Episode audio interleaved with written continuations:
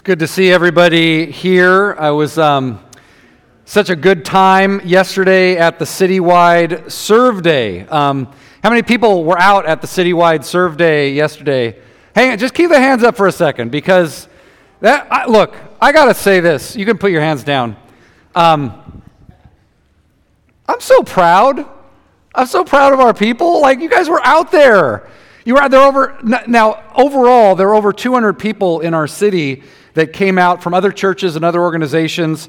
Um, but but we, we, had, we led two projects. We were helping to clean up at the, um, uh, by the old Sears building, Sears Auto Center, no longer. Um, so we were cleaning up around there. And then up in Eisenhower Park, and um, Jim Farmer and Andrew were leading that. And um, you know, each of those, those teams uh, did quite a bit. What, what, other, uh, what other projects did we have going on?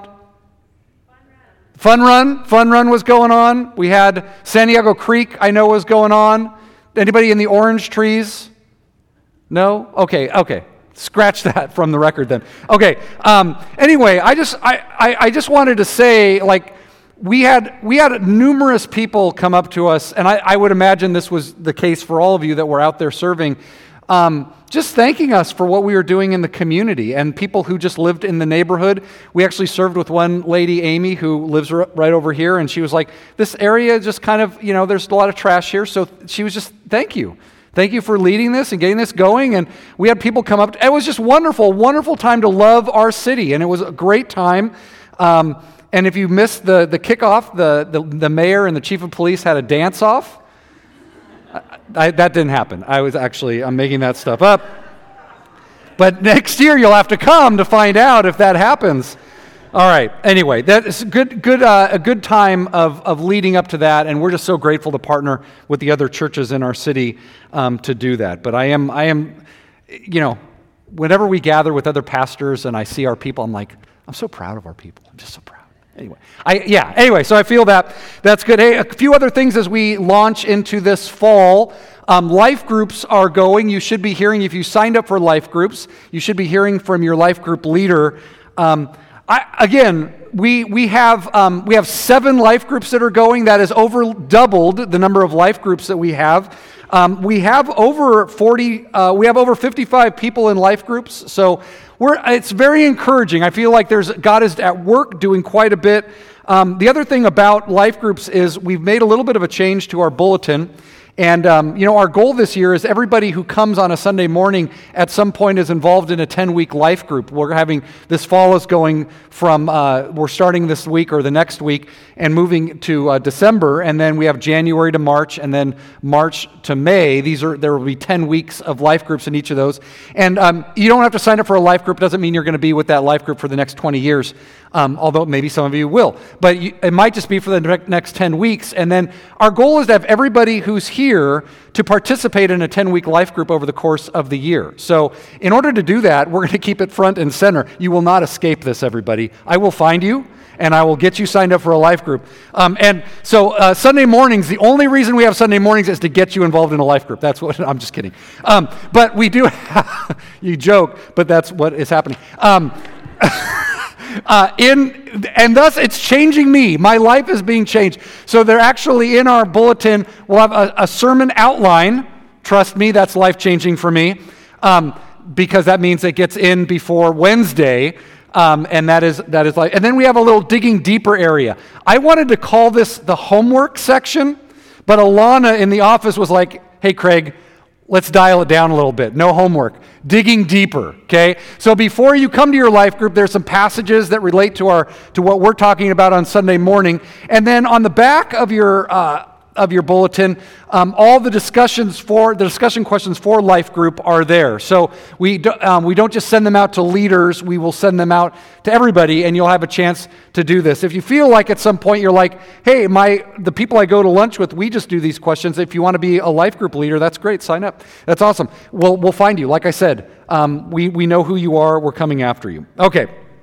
Um, couple of other things. We've got we got our first baptism class this this this morning, and we're going to have a chance on October 16th to celebrate baptism and hear some testimonies of people who have experienced life change because they've encountered Jesus. I mean, that our, our hope here on a Sunday morning as we go through the Gospel of John is simply this that you would encounter Jesus in a fresh way. We believe that there is light and life in Jesus. And so we want to put him front and center, and we'll be doing that again this morning. But we'll be celebrating baptism on um, uh, October 16th um, in here, and we'll have a little reception outside afterwards. Um, yeah, anyway, there we go. If you have your Bibles, let's open up to John chapter 1. John chapter 1. We continue our series in John, where John endeavors to tell the story of Jesus. We have three other gospels in the New Testament, and they all begin at different places. We talked about the Gospel of Mark, says, oh, we got to go back to the beginning. We got to go back to John the Baptist. And, and then Matthew and Luke are like, well, we got to go back to the beginning. We got to go back to the birth of Jesus. John says one, does one more. We got to go back to the beginning. Not just the beginning of the life of Jesus of Nazareth, but to in the beginning in the beginning was the Word, and John is going to take us back and remind us that before Jesus was born, Jesus existed. And not only did he pre exist before that, he is uncreated, the uncreated, self existent Son of the Father. And John is one of the first of the New Testament writers to begin us down this tract of talking about Trinitarian theology. And we're going to have a chance to kind of uh, to, to explore that as we go, go forward. And as Andrew read this morning, we are in the beginning of the testimony about Jesus Christ.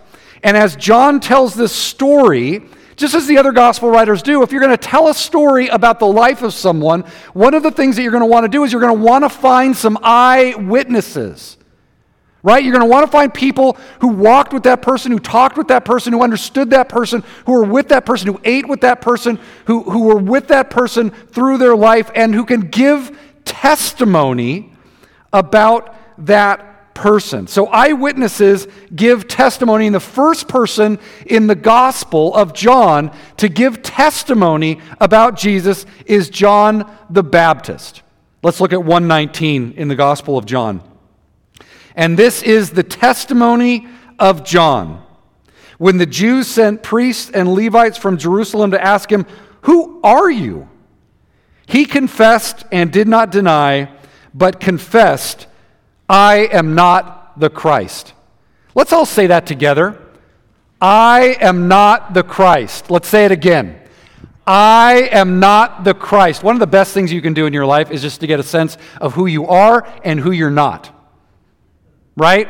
I think one of the best things that all of us can understand is like, this is not about me.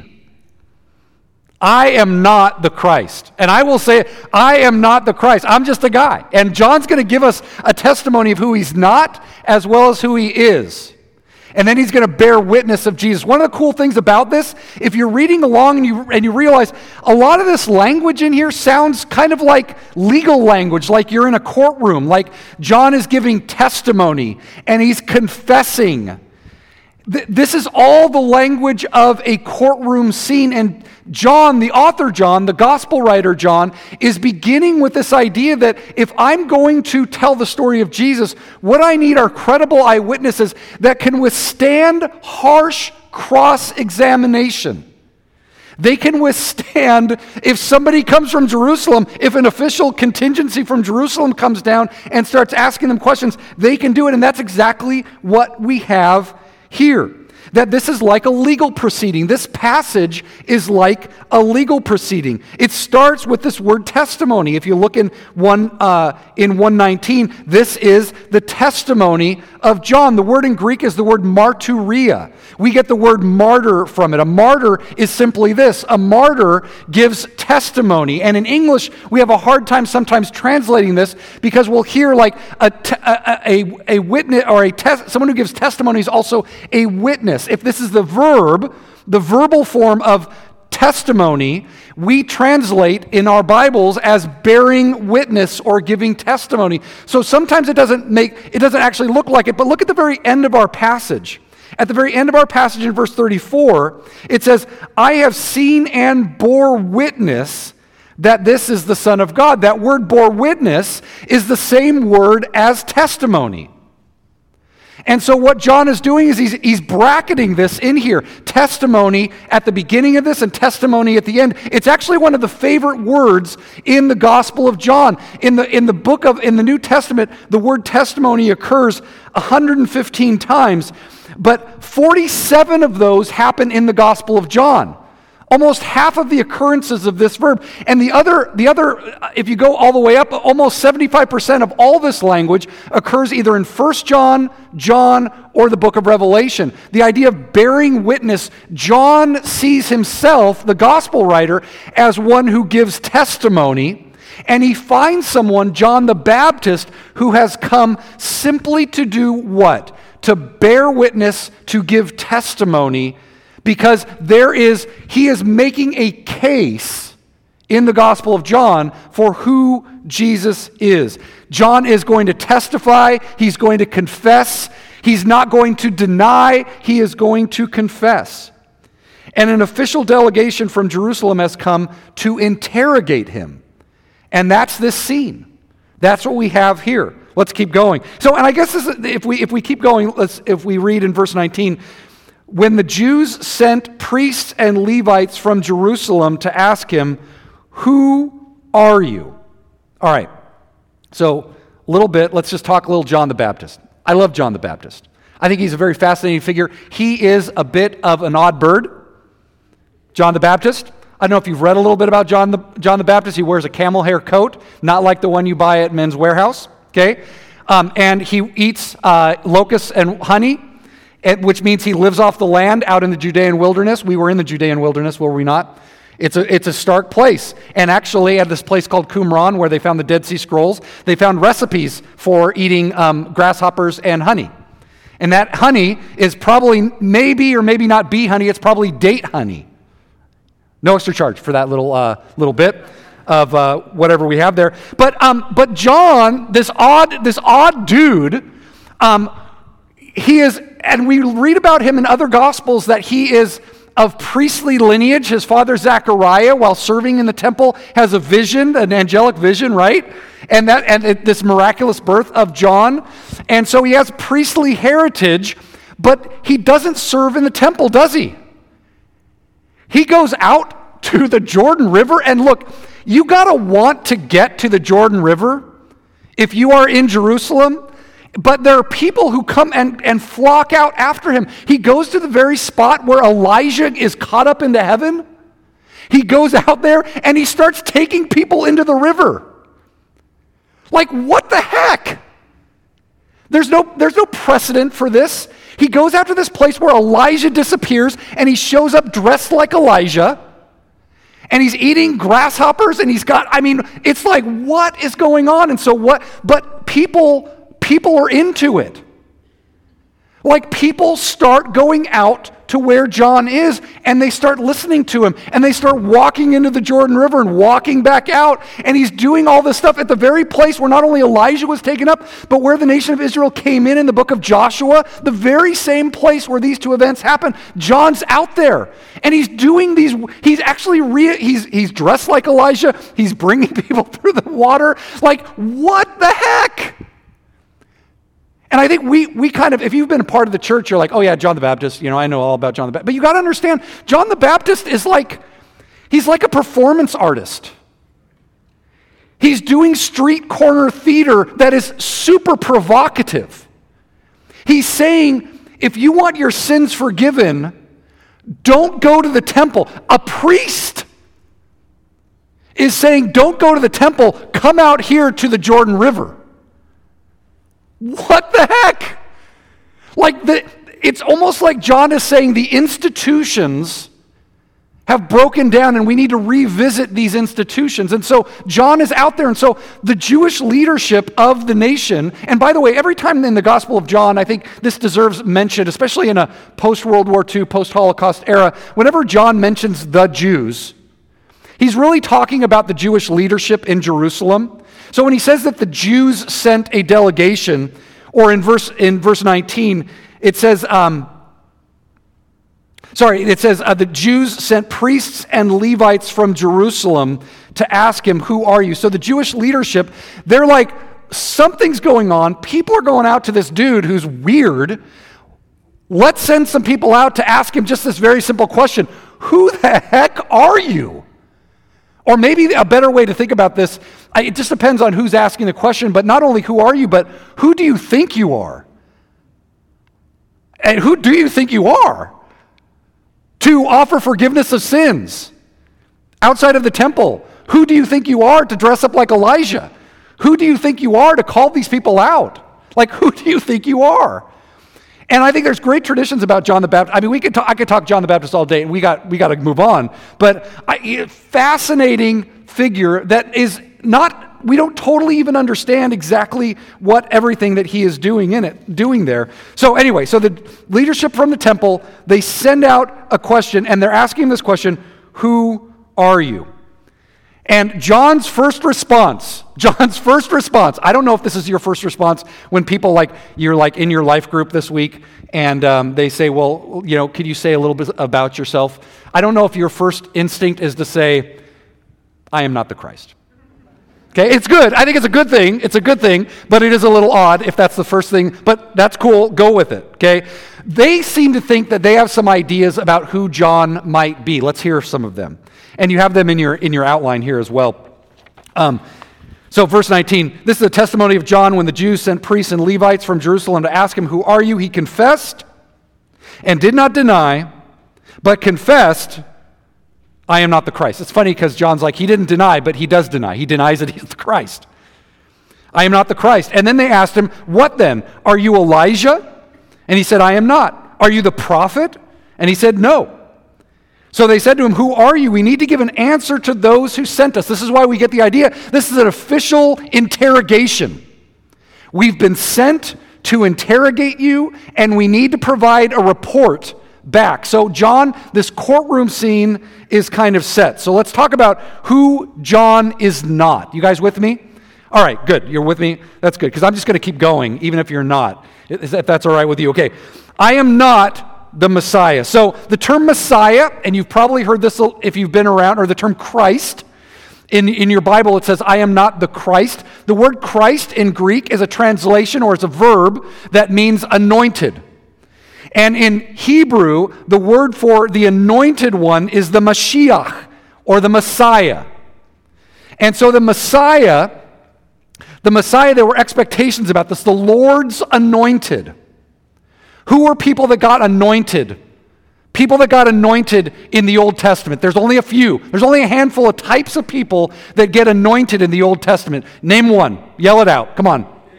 Kings. Kings get anointed. David got anointed. David was known as the anointed. Who else gets anointed? Priests. Aaron and his sons get anointed.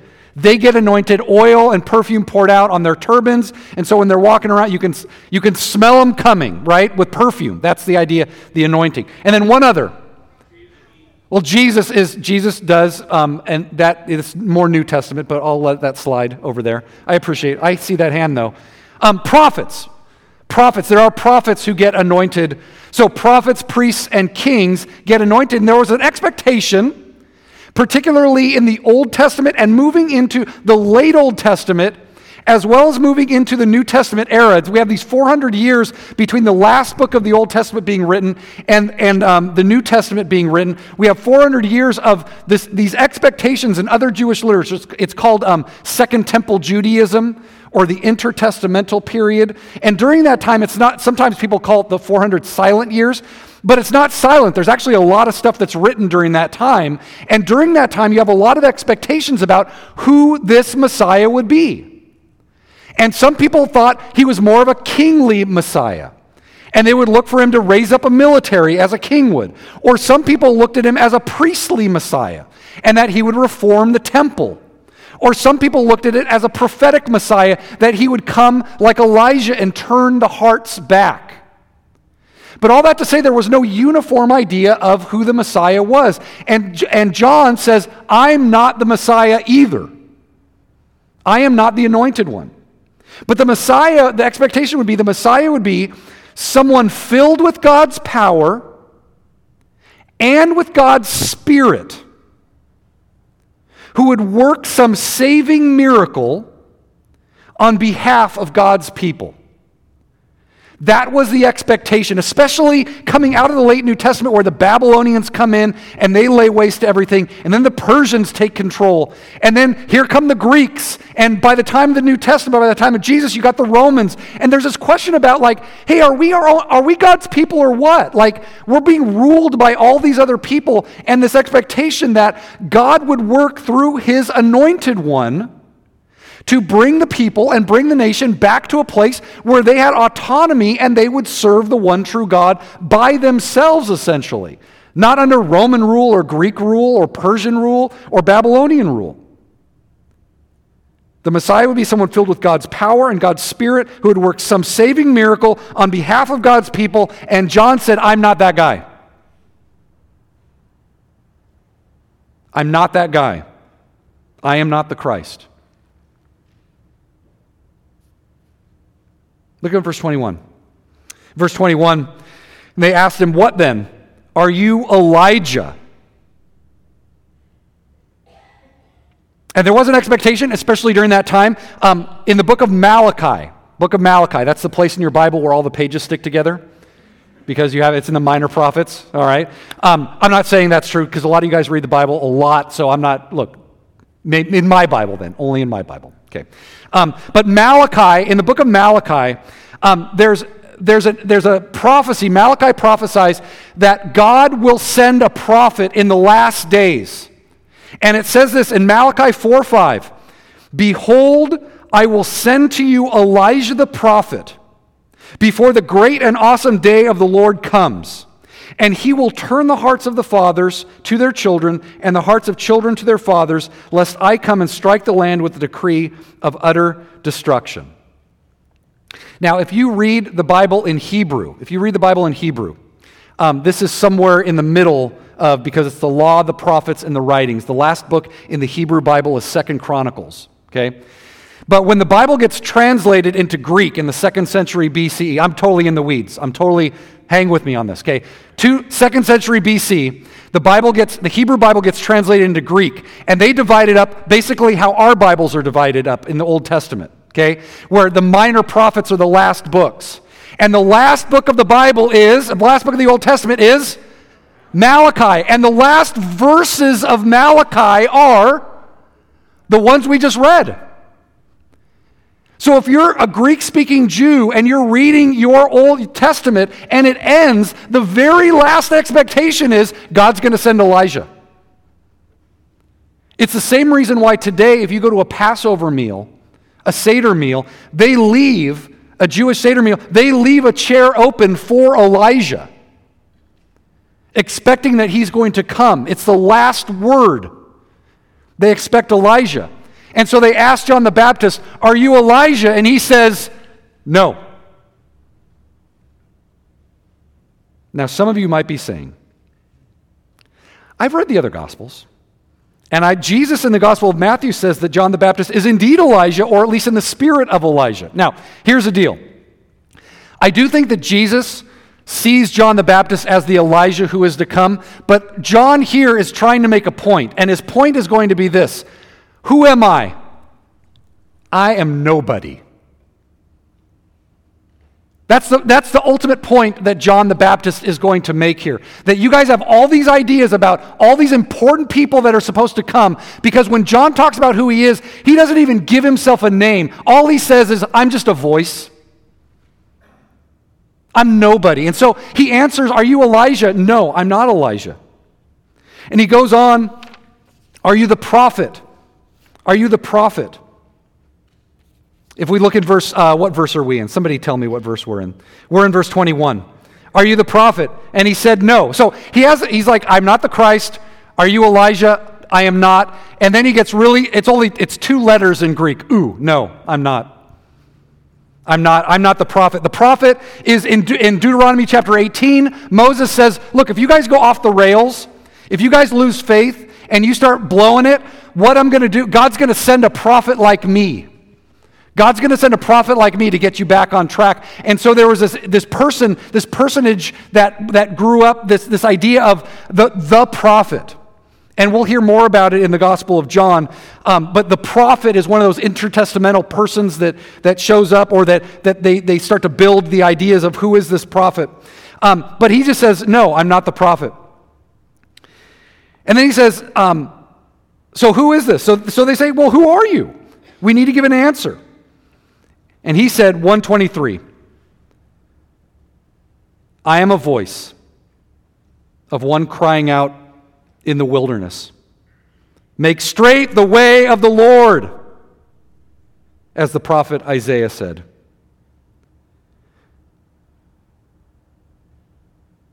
John says, Who am I? Who am I? I am nobody. There were no traditions about the one crying out in the wilderness. This was this, he uses this, this, this is from Isaiah, where Isaiah is saying the people are coming back from Babylon, and what you need to do is you need to like you need to repair the roads on the way home so that people can come back. And what John says is he's all, hey, I'm this guy in the, out in the distance in the wilderness, like way out here. I'm, I'm way out here, and I'm saying, prepare the way of the Lord. You can barely hear my voice. I'm way out in the distance and I'm screaming out, The Lord is coming. He's on a chariot, and what we have to do is we have to repair the roads. We have to build the bridges, all these ravines and all this stuff. We've got to, because when, when a king is going to come through and the people have not prepared the way, the king's going to be upset. The king's like, Weren't you expecting me? And so John the Baptist is like, Hey, look, fill in the gaps. All these valleys, we got to fill these in. We got to make way because the Lord is coming. And John says, I'm that guy. I'm not even in the entourage. I'm just the guy they send ahead to say, God's coming. So make, make way for him. What am I? I'm just a voice. I'm not the prophet or Elijah or the Messiah. I'm just a guy. I'm no one, I'm just a voice. I'm the herald at the beginning of the delegation telling people that the Lord is coming, so fix the roads, roads and ready the pathways for him and his entourage. And to punctuate this, he says, look at 125. They said, then why are you baptizing if neither if you're neither the Christ nor Elijah nor the prophet? And I think what they're saying is like, it seems like you're doing something official so, why, how are you able to do something official if you're a nobody? And John answered and said, Look, look, look. I'm baptizing with water, but among, among you right now is standing someone and you don't even know it. And then he says, Even he who comes after me, the strap of whose sandal I'm not worthy to untie. Now, here's the deal why the strap of a sandal? You guys have heard this a hundred times if you've been in the church. Why? Okay. Disciples, if you followed somebody, if you followed a rabbi, you were expected to do all kinds of things for the rabbi, like cook the rabbi dinner, make do the rabbi's laundry. Like you were you were a disciple, you were a learner, you were there. It's like an intern today. Like we make people do all kinds of you like go get the coffee. That's what you do. Okay, you do everything for for your master. But if you're a disciple, there were still limits on what you should do. Like, no disciple was ever asked to take their master's shoes off, it was beneath them. The only people who would take off other people's shoes are slaves. That's it, slaves. And what does John the Baptist say? Someone's coming. I am not even worthy to be his slave. I'm not even worthy, I'm not even worthy to take his shoes off for him. Disciple, slave, and he's and he's saying, look, I'm nobody. I am nobody. And this is why I think when we when we talk about this, what is John saying? He's just saying, he I, I know who I am, and it's not much. I'm just a voice. I'm not even worthy to be his slave. And this person is standing right in the middle of you, and you don't even know it. And that's one of the themes in the Gospel of John is how do people become enlightened to understand who exactly is Jesus? And John John is going to say, "This is how I knew who Jesus was." That's what's coming up.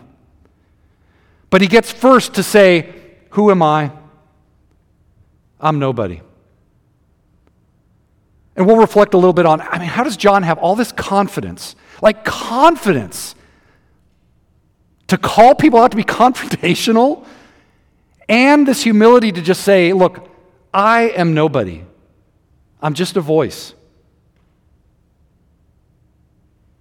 All right, so John, John says, This person standing among you, you don't even know it. Look at verse 129. So now we move to the next day.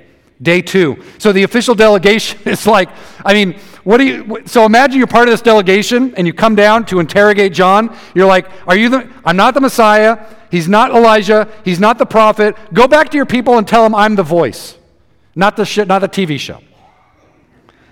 I don't know if John sang. He might have sang. I don't know. Okay. Um, all right, here we go. So he goes on. Look at 129. The next day, he saw Jesus coming toward him. And he said, Look, the Lamb of God who takes away the sin of the world. This is he of whom I said, After me comes a man who ranks before me because he was before me. He says, I myself did not know him, but for this purpose I came baptizing with water that he might be revealed to Israel. Why? How does this all work together? Um, and, and John is going to say, look, the reason, I, the reason I know who this person is is because while I was baptizing, and God sent me to baptize, and while I was baptizing, and we read about this in the other Gospels, that while he's baptizing Jesus, he sees the Holy Spirit descend like a dove, or technically, it's also like a pigeon. Okay? It's probably a pigeon, to be honest, everybody. I know it sounds really weird because we're like, a dove, it's all clear. Like in Israel, there are no doves, like there's pigeons. Okay? There's pigeons. There's actually huge rooms They're called columbariums, and they have pigeons everywhere. Um, anyway, the Spirit descends like a pigeon, but John sees this, and, and that's how he knows exactly, he knows exactly about Jesus. So God has revealed this to John. John doesn't have the innate knowledge of who the Messiah is or who Jesus is, but God reveals it to him. And he points it out this is the Lamb of God who takes away the sin of the world. Now, here, this is where we get into John's testimony. He confesses, I'm not the Christ, but now he's going to confess, he's going to testify about who Jesus is. And this is the first thing Jesus is, first of all, behold, the Lamb of God who takes away the sin of the world. All right, so this is pretty familiar. You guys have heard this before the Lamb of God who takes away the sin of the world. It is a very familiar term in Christianity, but here's the deal this term doesn't appear anywhere else in the New Testament. It also doesn't appear anywhere else in the Old Testament. In other words, John is kind of coining a phrase here the Lamb of God who takes away the sin of the world. And, and I, I said I wasn't going to get too far in the weeds on this, but there's actually among commentators like nobody really agrees about what exactly this means. Like the Lamb of God, how many lambs are there? You got probably Passover lamb is kind of the biggest thing, but I don't know if you knew this, but you don't have to use a lamb for Passover. Okay, Lamb of God. There's a Lamb of God in Isaiah 53 7, the lamb that is led to the slaughter. There's the lamb in Genesis 22, and Abraham is going to sacrifice his son Isaac, and Isaac says, "Where's the lamb?" And Isaac and um, and Abraham says, um, "The Lord will provide a lamb." That's three.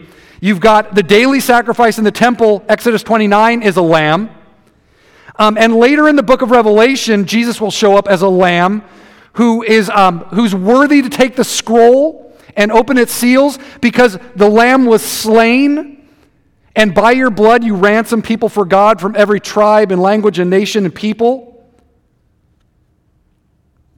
The one thing that every lamb has in common, every lamb that is killed in the Old Testament for cultic purposes, is that every lamb has part of it deliverance and forgiveness. That when God wants to deliver his people, like Passover, he says, use a lamb. When God wants to do the daily sacrifice and deliver people from their sin, use a lamb. And even in that intertestamental period, what comes up is that there will be a lamb, kind of a lamb warrior that we see in the book of Revelation. This lamb that shows up, and the lamb has been killed with its throat slit, but it's standing up like, yeah, what up? The lamb standing but slain. And he's like, I can take anything. The lamb warrior.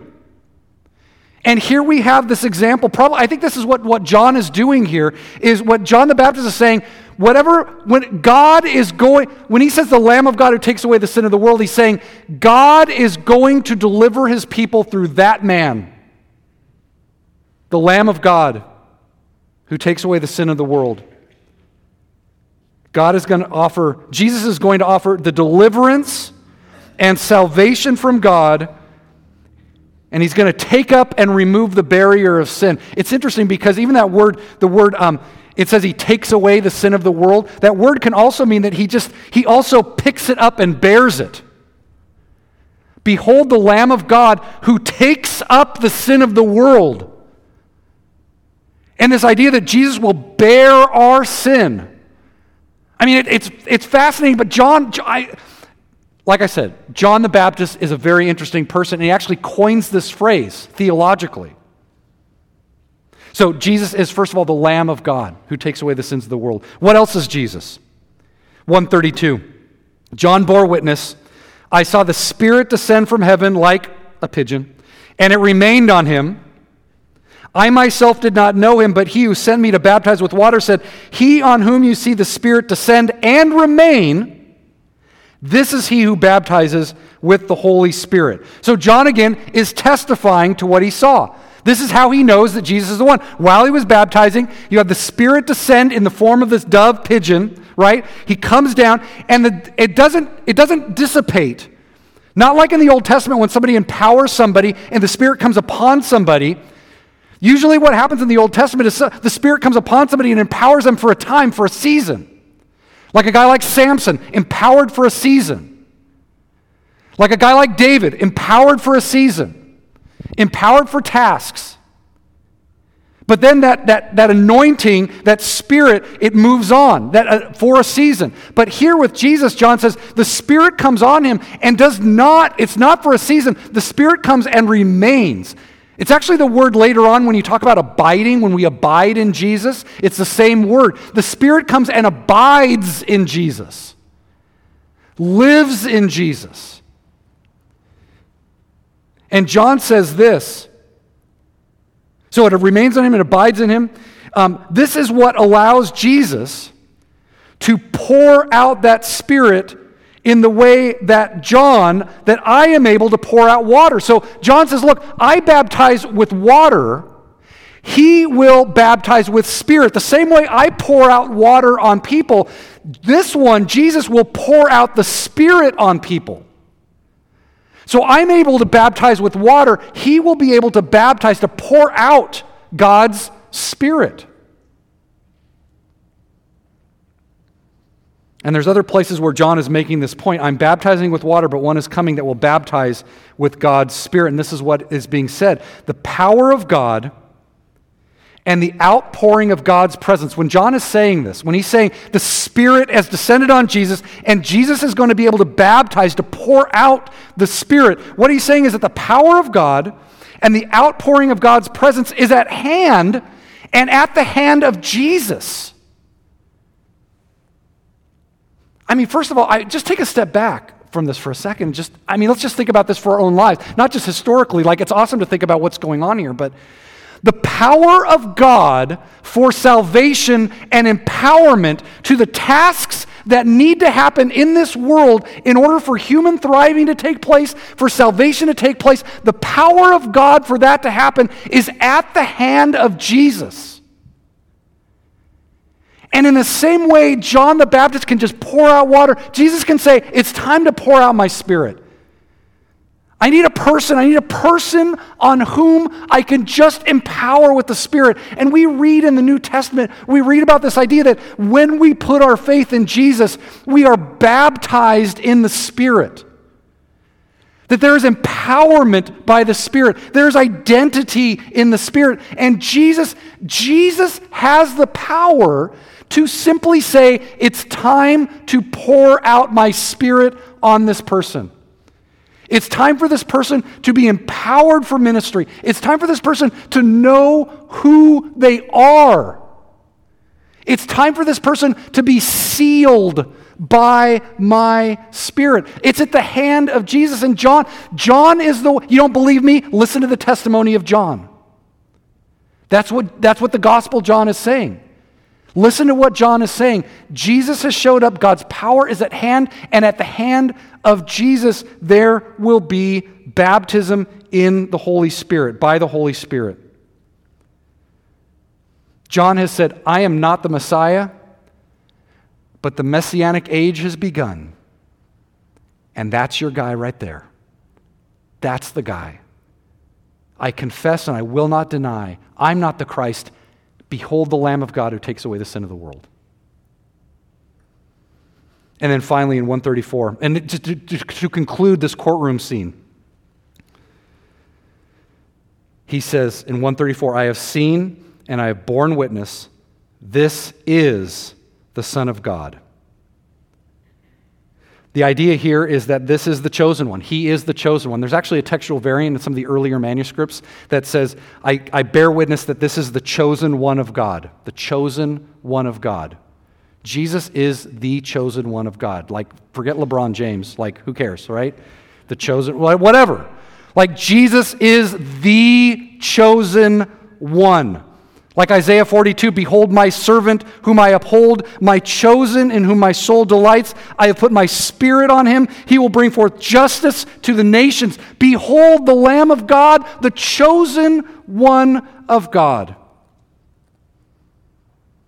And with this, the gospel writer closes his first section, this first testimony of John the Baptist. And John has given his testimony. He's deflected glory and interest away from himself. I'm not the Christ, I'm a voice. And he's drawn attention to Jesus powerfully and intriguingly. I mean, he has he's piqued everyone's interest. He's coined a new phrase alluding to who he is and what he will do. He's the Lamb of God who baptizes with the Spirit and is the chosen one of God. Two things about John the Baptist that I want us to kind of put and get into our hearts. Um, two things that I think you've got to do in any life of faith. I think any life you've got to do. The first thing um, is this you got to know who you are. I think as I grow as an adult, as I grow in maturity, I mean, like I'm 50 years old, but I still feel in a lot of ways like I'm growing up, like I'm still learning who I am. Like one of the me- most significant things that we can do is just have a clear sense of who we are. I, what I love about John the Baptist is John the Baptist knows exactly who he is. And he knows it so much that he's, he's willing to be confrontational with people. He's willing to like not answer the questions or to answer them curtly or do whatever. But look, he doesn't care. He knows exactly who he is. But the best thing about John the Baptist is not only that he know who, knows who he is. And I would encourage everybody in here if you feel like, look, I still I don't have a great God has God has a way of confirming our identities in Christ. And I would say this, look, the, the hand the baptism of the Holy Spirit, that, that identity is at the hand of Jesus. Ask Jesus, Jesus, who am I? Like, that's a great question. I think that's a great question. If you're wondering, who am I, or what else is there about me? Like, that's a, these are good questions. But the other thing about John the Baptist that I think is helpful for us is John the Baptist doesn't just know who he is, he knows who he is in relationship to Jesus. Like John gets Jesus right, and that's how he knows exactly who he is. And I feel like in our culture, we, we, people look for themselves and look for themselves and search for themselves and spend time, you know, backpacking through Europe or whatever. I don't know. If you did that, there's no, look, there's no, there's no shame in that. Like, these are important things, right? You walk the Camino Santiago or you go on a pilgrimage or whatever. Like, that's all fine, okay?